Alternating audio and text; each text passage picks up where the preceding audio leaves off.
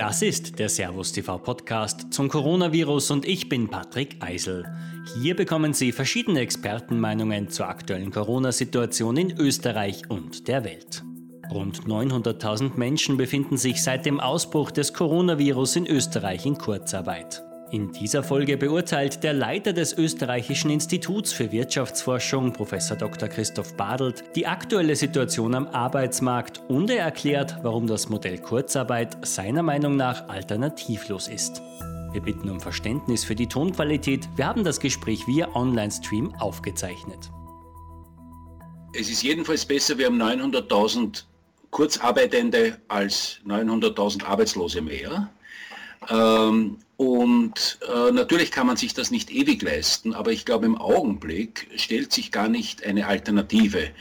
Denn äh, wir müssen schauen, dass wir die Leute jo im Job behalten. Und äh, insofern ähm, habe ich nicht das Gefühl, dass man ernsthaft darüber nachdenken kann, äh, das System zu beenden. Ganz im Gegenteil. Ich glaube, alle anderen Optionen wären wesentlich schlimmer. Denn wenn sie die Kurzarbeit nicht machen, dann zwingen sie mehr oder weniger die Unternehmen dazu, äh, die Leute in die Arbeitslosigkeit zu schicken, beziehungsweise ähm, es kann noch mehr Unternehmen äh, die Gefahr ereilen, dass sie in die Insolvenz rutschen. Und dann ist natürlich die Beschäftigungsproblematik eine noch größere.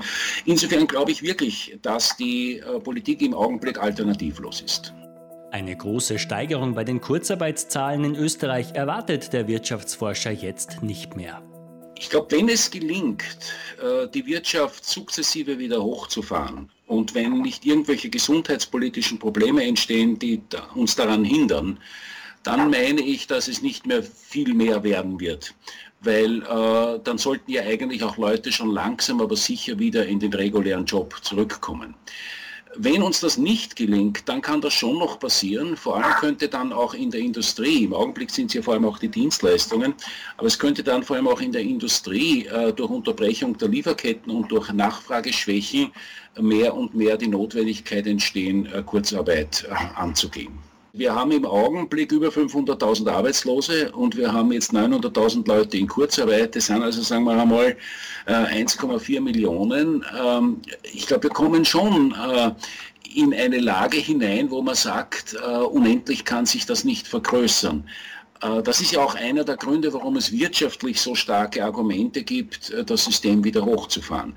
Also man könnte sicher nicht jetzt weiter runterfahren und sagen, das spielen wir jetzt drei Monate. Das ähm, kann, kann, rein vom Kreislaufdenken her auch nicht funktionieren. Es wird ja nicht nur seit der, von der schwersten Wirtschaftskrise seit, seit dem Zweiten Weltkrieg, sondern seit den 30er Jahren des vorigen Jahrhunderts gesprochen. Und das ist rein von der Zahl, äh, wie stark das Bruttosozialprodukt wahrscheinlich schrumpfen wird, auch richtig.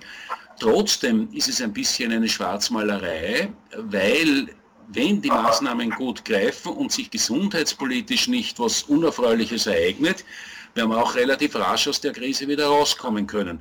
Und das unterscheidet uns natürlich von den 30er Jahren des 20. Jahrhunderts. Dass wir zumindest im nächsten Jahr wieder eindeutig positive Wachstumsraten schreiben. Bleibt die Frage, woher kommt das Geld, das jetzt dazu verwendet wird, um die Menschen in Österreich in einer Beschäftigung zu halten und um den Unternehmen unter die Arme zu greifen? Ich glaube, man muss da jetzt zwischen den Staatsschulden und den laufenden Budgets unterscheiden.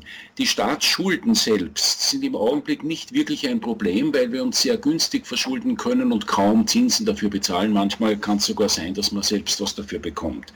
Was die laufenden Budgets betrifft, wird es wohl schon einen Konsolidierungsbedarf geben. Man kann aber seriöserweise noch nicht sagen, wie groß der ist, denn es hängt von zwei Dingen ab. Wenn die Wirtschaft hochfährt, dann können die ganzen Ausgabenprogramme, sagen wir, innerhalb von ein paar Monaten wieder eingestellt werden. Und es gibt auch mehr Steuereinnahmen, sodass sich die Budget viel, Budgets viel leichter ausgleichen lassen. Wenn das nicht passiert, dann äh, wird man sicherlich irgendwann einmal zum Sparstift greifen müssen. Der aber wäre wieder konjunkturpolitisch ziemlich destruktiv. Fatal würde sich laut Christoph Badelt ein zweiter totaler Shutdown der Wirtschaft auswirken. Zum Beispiel, wenn die Corona-Zahlen in Österreich noch einmal sprunghaft ansteigen würden. Einen zweiten langen Knockdown äh, der äh, Wirtschaft, könnte man sicher noch viel schwerer verkraften als den ersten. Andererseits äh, zeigen ja die Beispiele etwa in England und möglicherweise auch in den USA, äh, dass das einfach geschehen lassen der Pandemie auch keine wirkliche Alternative ist. Also insofern kann ich nur hoffen, dass äh, diese Problematik äh, uns wirklich erspart bleibt.